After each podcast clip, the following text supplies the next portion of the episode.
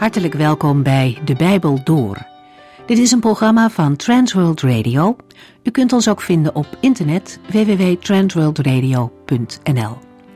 De Bijbel Door is een radioserie die in vijf jaar tijd door de hele Bijbel gaat. Van Genesis tot Openbaring, van kaft tot kaft.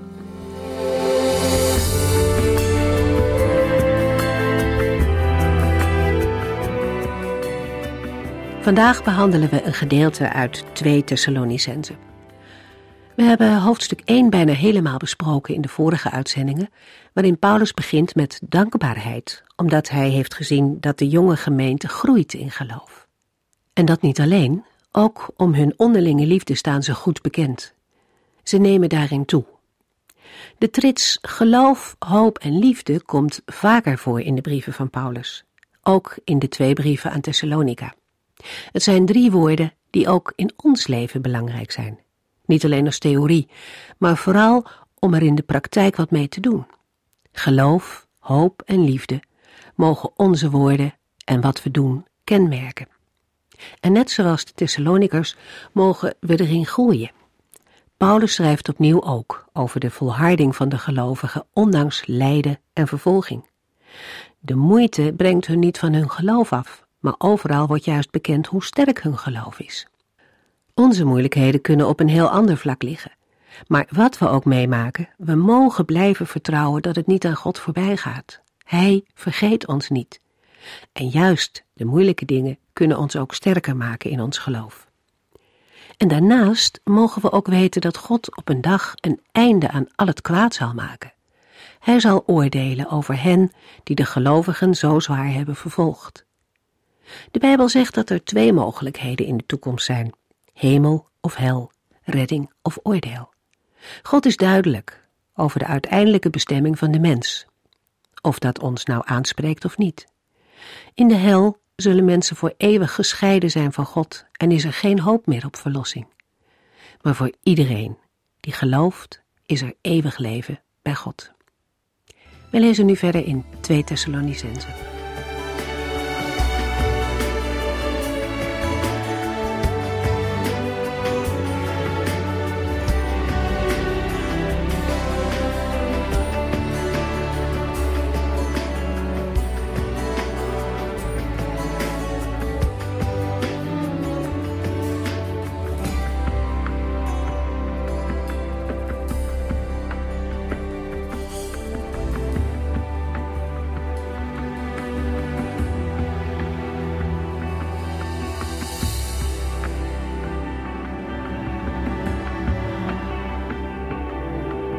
In de vorige uitzending hebben we gelezen dat Paulus de Heere dankt voor de groei in geloof en liefde bij de gelovigen in Thessalonica. Ondanks de moeilijkheden en vervolgingen houden de Thessalonicenzen vol. Daarin ligt voor hen de zekerheid dat zij bij het komende gericht het koninkrijk van God zullen beërven. De apostel beschrijft de beide kanten van het gericht van de Heere een eeuwige veroordeling voor hen die niets van God wilden weten, en de heerlijke ontmoeting en hereniging met Christus voor allen die hem toebehoren en vertrouwen.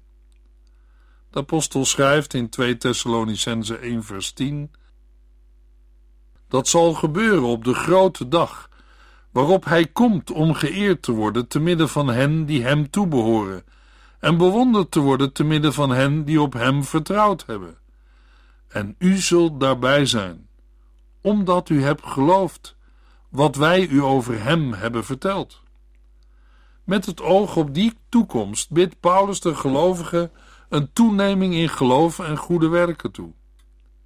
2 Thessalonicense 1 vers 11 en 12 Daarom blijven wij voor u bidden dat u het waard zult zijn dat God u geroepen heeft. Wij bidden dat Hij u zijn kracht schenkt zodat u al uw goede voornemens kunt uitvoeren en u alles wat u in geloof onderneemt tot een goed einde kunt brengen. Daardoor zal in u onze Heer Jezus geëerd en geprezen worden, en u zelf ook, omdat u één met Hem bent. Dit alles is mogelijk door de genade van God en van onze Heer Jezus Christus. Zoals Paulus voortdurend dankt voor het geloof en de liefde in de gemeente, bidt hij ook voor de gelovigen dat zij het waard zullen zijn dat de Heer hen heeft geroepen. Daarmee wordt niet bedoeld dat hun roeping berust op hun eigen verdiensten of waardigheid, maar dat zij zullen leven overeenkomstig de waardigheid die zij als mensen die door God geroepen zijn, bezitten. In 1 Thessalonicense 2 vers 12 schreef de apostel al: Wij hebben u getroost en bemoedigd en er bij u op aangedrongen waardig te leven tot eer van God, tot eer van Hem die u heeft uitgenodigd in Zijn koninkrijk om Zijn heerlijkheid te delen. Paulus schreef dit vaker aan de gelovigen, bijvoorbeeld in Efeziërs 4, vers 1. Ik zit gevangen omdat ik de Heere dien, en ik vraag u dringend te leven zoals past bij mensen die door de Heere geroepen zijn. De christelijke levensstijl is een belangrijk punt in de verkondiging van de apostelen. Ook Paulus geeft, na de oproep in Efeziërs 4 vers 1, een aantal aanwijzingen voor het dagelijkse leven van een christen. Voor de Thessalonicense bidden de apostel en zijn medewerkers meer in algemene zin voor een christelijke levenswandel. Wij bidden dat Hij u zijn kracht schenkt, zodat u al uw goede voornemens kunt uitvoeren en u alles wat u in geloof onderneemt tot een goed einde kunt brengen. Paulus' gebed is dat God met zijn kracht in de gelovigen het verlangen om het goede te doen verder zal bewerken en zal maken dat hun geloof steeds meer vrucht zal dragen. In Filippenzen 2 vers 13 tot en met 16 lezen we God is onder u aan het werk. Hij zorgt ervoor dat u hem graag wilt gehoorzamen en dat u ook doet wat hij van u vraagt. Zo bereikt hij zijn doel. Doe alles zonder mopperen en zonder ruzie, zodat niemand een kwaad woord van u kan zeggen. Leef in deze ontwrichte, bedorven wereld als zuivere, onschuldige kinderen van God. Want in deze wereld bent u als sterren die het licht van God uitstralen en die de mensen het woord voorhouden dat het leven geeft. Dan zal ik mij op de dag dat Christus terugkomt erover kunnen verheugen dat al mijn werk onder u niet voor niets is geweest. Aan de Thessalonicense schrijft Paulus: Daardoor zal in u onze Heer Jezus geëerd en geprezen worden, en u zelf ook, omdat u één met hem bent. Luisteraar, voor degene die bij deze dingen vragen: hoe zijn deze dingen allemaal mogelijk? Vroeg Paulus nog toe. Dit alles is mogelijk door de genade van God en van onze Heer Jezus Christus. We lezen verder in 2 Thessalonicense 2. Met 2 Thessalonicense 2 vers 1 begint het eigenlijke onderwerp van de tweede brief aan de Thessalonicense, namelijk het opruimen van de misverstanden over de wederkomst van Christus. Wij kunnen dit gedeelte zien als een nadere toelichting op 1 Thessalonicense 4 vers 13 tot en met 18. 2 Thessalonicense 2 vers 1 Wat de terugkeer van onze Heer Jezus Christus en onze hereniging met Hem betreft, direct in vers 1 geeft Paulus het onderwerp aan de wederkomst van Christus en voor de gelovigen de hereniging met Hem. Dit laatste slaat op de opheffing van de door de hemelvaart bewerkte scheiding tussen Christus en de op aarde levende gelovigen. Over de wederkomst van Christus had de apostel in zijn eerste brief gesproken. Het woord hereniging is een vertaling van een Grieks woord dat in de Griekse vertaling van het Oude Testament het bijeenverzamelen van de verstrooide Joden aangeeft. De Heer Jezus gebruikt het woord, net als Paulus, voor het verzamelen van de gelovigen op de dag van zijn wederkomst.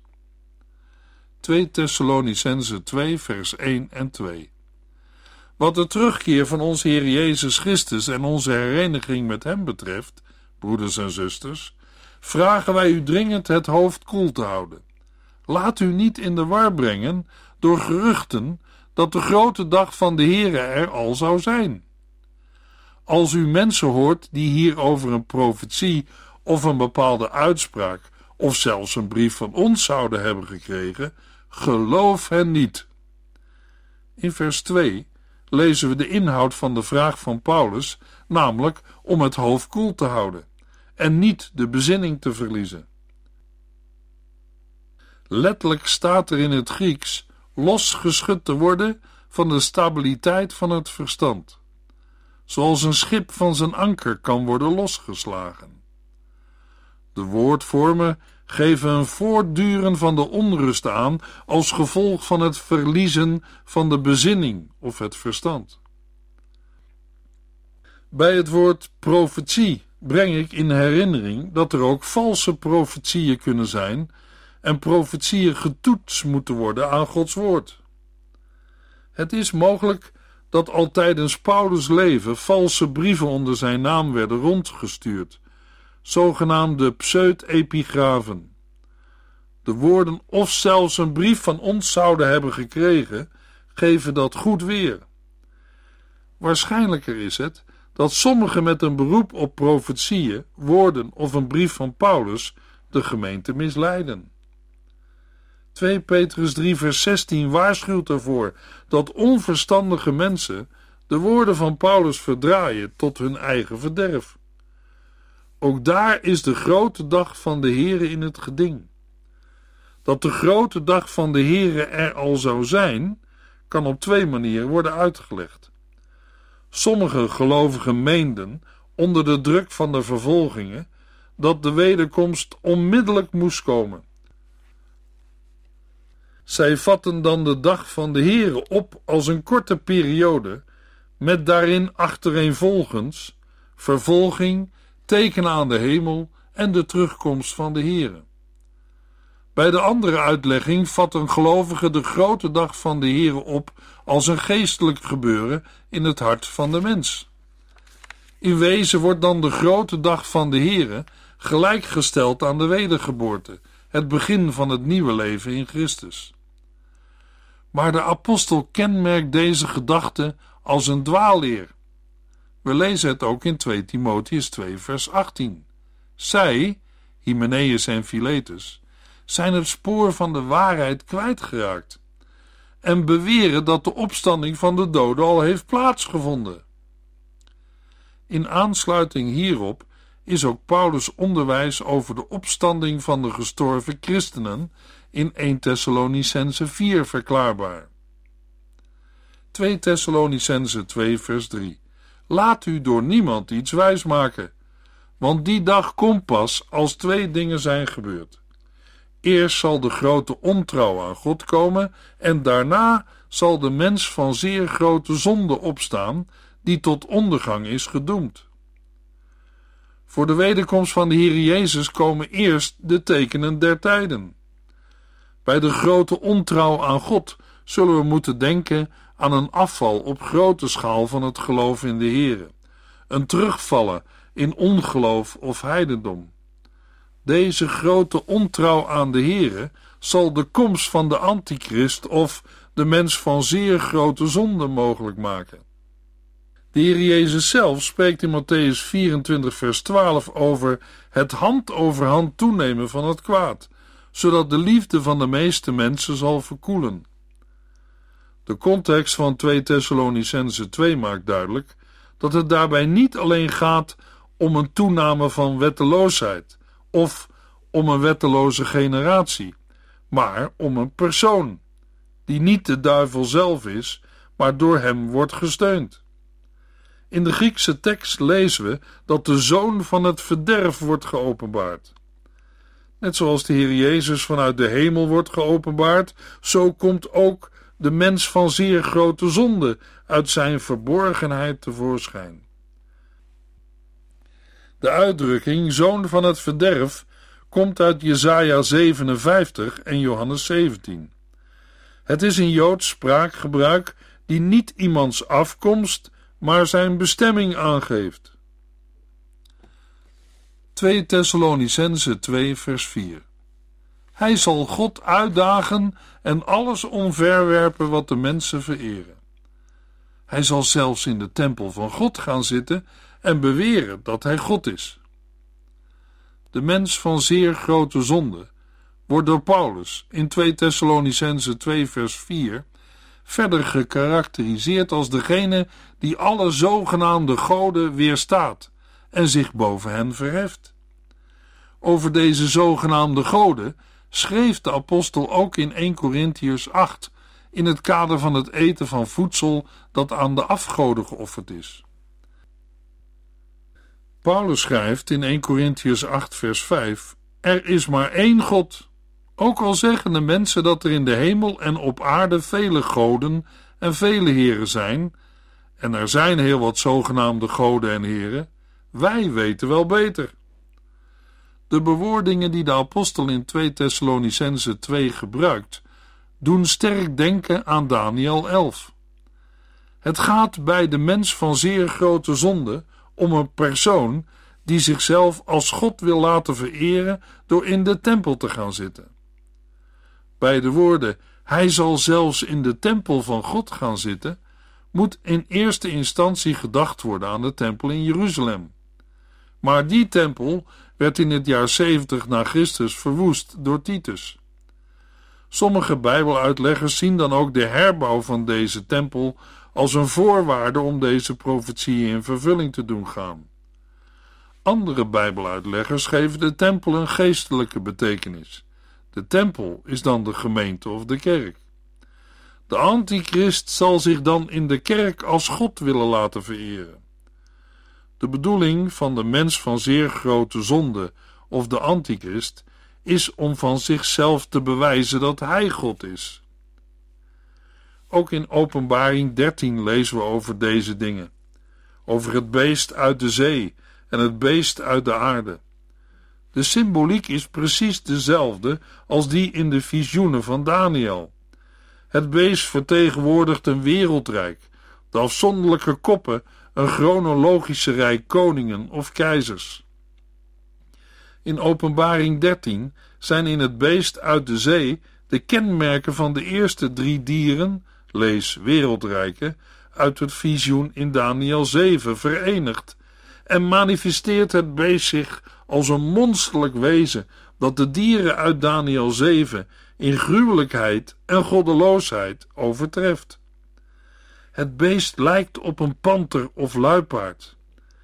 Het heeft poten als van een beer en een muil als van een leeuw. Daarmee volgt de beschrijving van het beest uit de zee in Openbaring 13 de beschrijving van de eerste drie dieren in het Bijbelboek Daniel, alleen in omgekeerde volgorde. Mogelijk omdat Johannes vanuit het heden terugkijkt in het verleden. Het beest met zijn tien horens is zelf het vierde dier uit Daniel 7. Het beest, de antichristelijke wereldmacht, staat volledig in dienst van de draak, de Satan, die hem zijn macht en zijn troon en grote volmacht geeft, zodat het beest in staat is om de gemeente van Christus hevig te vervolgen. 2 Thessalonicense 2 vers 5 Herinnert u zich niet dat ik u dit verteld heb toen ik bij u was? De Thessalonicenzen hadden het zojuist beschrevene moeten weten, omdat Paulus het hun al persoonlijk had verteld. Vanuit de Griekse tekst wordt duidelijk dat we moeten vertalen met: Herinnert u zich niet dat ik u dit herhaalde malen heb gezegd toen ik bij u was? Met herhaalde malen geeft Paulus aan dat hij het de gelovigen in Thessalonica meerdere keren heeft verteld. De grote dag van de Heere komt wel voor de ongelovigen als een dief in de nacht, maar de gelovigen kunnen zich erop voorbereiden. 2 Thessalonicense 2 vers 6 U weet wel wat hem in de weg staat, maar te zijner tijd zal hij tevoorschijn komen. Wat hem in de weg staat, of wat hem tegenhoudt, komt ook in vers 7 voor, waar het een persoon aangeeft. In vers 6 gaat het om een tegenhoudende macht, in vers 7 om een persoon die deze macht representeert. De Thessalonicenzen wisten wat de openbaring van de mens van zeer grote zonde of de mens der wetteloosheid tegenhield. Bijbeluitleggers zijn over de identiteit van dat wat hem in de weg staat onzeker. Gedacht wordt aan de Romeinse rechtsorde, die nog altijd als basis van de meeste wetsystemen van kracht is, en mensen van een te grote wetteloosheid weerhoudt. Als de wetten aan de kant worden geschoven, zullen de gevolgen verschrikkelijk zijn. Ook kan er worden gedacht aan de voltooiing van de verkondiging van het evangelie aan alle volken. Dat is namelijk een van de voorwaarden zonder welke het einde niet komt. Een aantal Bijbeluitleggers denken aan de Heilige Geest als weerhouder van de mens van zeer grote zonde. De woorden, maar te zijner tijd zal hij tevoorschijn komen, betekenen op de door God bepaalde tijd en niet eerder. De Heere heeft de mens van zeer grote zonde, of de antichrist, een eigen periode toegewezen om op te treden. 2 Thessalonicense 2 vers 7 Want de wetteloosheid is in het geheim al aan het werk, maar heeft zich nog niet kenbaar gemaakt. Dat kan pas als hij die dit nog verhindert weg is. Met de woorden is in het geheim al aan het werk, wordt iets aangegeven dat nog verborgen en geheim is. Het is nog niet geopenbaard. De uitdrukking wordt vaker gebruikt voor dingen van Gods heilsplan die bij mensen nog niet bekend zijn. De mens van zeer grote zonde is nog niet verschenen, maar de wetteloosheid werkt al in het verborgene, totdat degene die hem nu tegenhoudt is weggegaan of wordt weggenomen. Er is in de loop der eeuwen veel gespeculeerd over de mens van zeer grote zonde en de weerhouder. Maar uitgaande van de profetische betrouwbaarheid van de Bijbel kunnen we verschillende mogelijkheden naar voren brengen. Als dat wat verhindert of weerhoudt de rechtsorde is, dan is hij die dit nog verhindert de overheid. Maar als het de verkondiging van het evangelie is, zal hij die dit nog verhindert een engel zijn die de verkondiging van het evangelie begeleidt. Een derde mogelijkheid die weerhoudt is de Heilige Geest. De Bijbel geeft niet duidelijk weer wie of wat nog weerhoudt of verhindert, maar wel dat er een moment komt waarop niets de in het geheim al aan het werk zijnde wetteloosheid verhindert. Ook al weten wij niet precies wat wij er ons bij moeten voorstellen, wij hoeven er niet bang voor te zijn. De Heer is oneindig veel sterker dan de mens van zeer grote zonde. Hij zal voor uitredding zorgen. Want als hij die dit nog verhindert weg is, gaat 2 Thessalonicense 2 vers 8 in vervulling. Dan zal de mens van zeer grote zonde in de openbaarheid treden.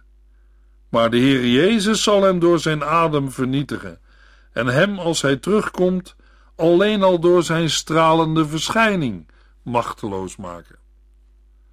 Dan geeft aan dat op het moment dat hij die dit nog verhindert is weggenomen, de mens van zeer grote zonde in de openbaarheid zal treden. Paulus besteedt in 2 Thessalonicense 2 niet direct aandacht aan het optreden van de mens van zeer grote zonde, maar vermeldt eerst de glorieuze overwinning van de Heer Jezus. Zonder legers van engelen, zonder veldslag, maar door zijn adem wordt de mens van zeer grote zonde vernietigd. Paulus gebruikt woorden uit Jesaja 11 vers 4. In die visioenen van Johannes in het Bijbelboek Openbaring wordt de Heer Jezus voorgesteld met een tweesnijdend zwaard uit zijn mond. Hierbij is de gedachte dat de Heer Jezus door zijn woord de overwinning op de mens van zeer grote zonde behaalt. Als hij terugkomt, zal hij alleen al door zijn stralende verschijning de mens van zeer grote zonde machteloos maken. Verschijnen en terugkomen betekenen ongeveer hetzelfde. We kunnen zeggen dat de stralende verschijning van Christus de eerste aanblik van zijn wederkomst is. Op het moment dat de mens van zeer grote zonde de Heer Jezus ziet, wordt hij machteloos gemaakt. 2 Thessalonicense 2 vers 9 De mens van zeer grote zonde zal komen en optreden als Satan zelf, vol duivelse list en kracht. Hij zal iedereen een rad voor ogen draaien door allerlei opzienbarende, bedriegelijke wonderen te doen. Net als de Heer Jezus Christus zich openbaart en terugkomt, zo heeft ook de antichrist of de mens van zeer grote zonde een openbaring en een komst. De Heere deed tekenen en wonderen, dat zal ook de antichrist doen. Hij zal optreden als Satan zelf, vol duivelse list en kracht. Het tegenbeeld van Jezus Christus, vandaar ook de aanduiding antichrist, zal optreden als Satan zelf. Dat wil zeggen dat de duivel de inspiratie en krachtbron is voor de wonderen en tekenen die hij doet. Opzienbarend en bedrieglijk slaat zowel op de wonderen als op de tekenen en de kracht. De bedoeling is niet dat deze manifestaties van de antichrist bedrieglijk zouden zijn, een soort van goocheltrucs, maar dat de oorsprong van deze wonderen de macht van de leugen is. In Johannes 8, vers 44 wordt de duivel door de Heer Jezus de bron van de leugen genoemd. De antichrist of mens van zeer grote zonde brengt de leugen voort en verbreidt de leugen, vol duivelse list en kracht. Hij zal iedereen een rad voor de ogen draaien, zodat de mensen in de leugen gaan geloven. De realiteit van de wonderen van de mens van zeer grote zonde blijken uit Openbaring 13. In de volgende uitzending lezen we verder in 2 Thessalonicense 2 vers 7 tot en met 17.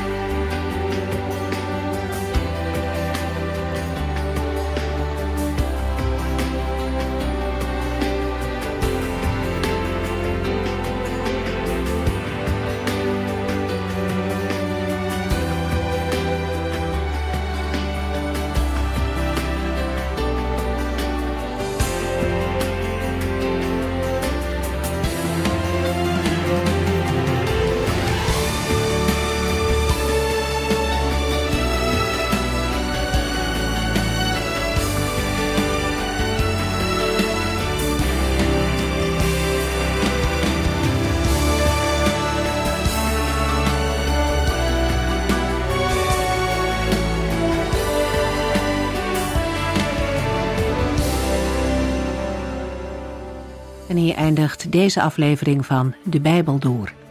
Een serie programma's van Transworld Radio. Wilt u ons iets vragen of meer weten? Dan kunt u altijd contact met ons opnemen. Bellen kan overdag met 0342 478432. Per post Transworld Radio. Postbus 371. Postcode 3770. Anton Johannes in Barneveld. En e-mailen kan ook.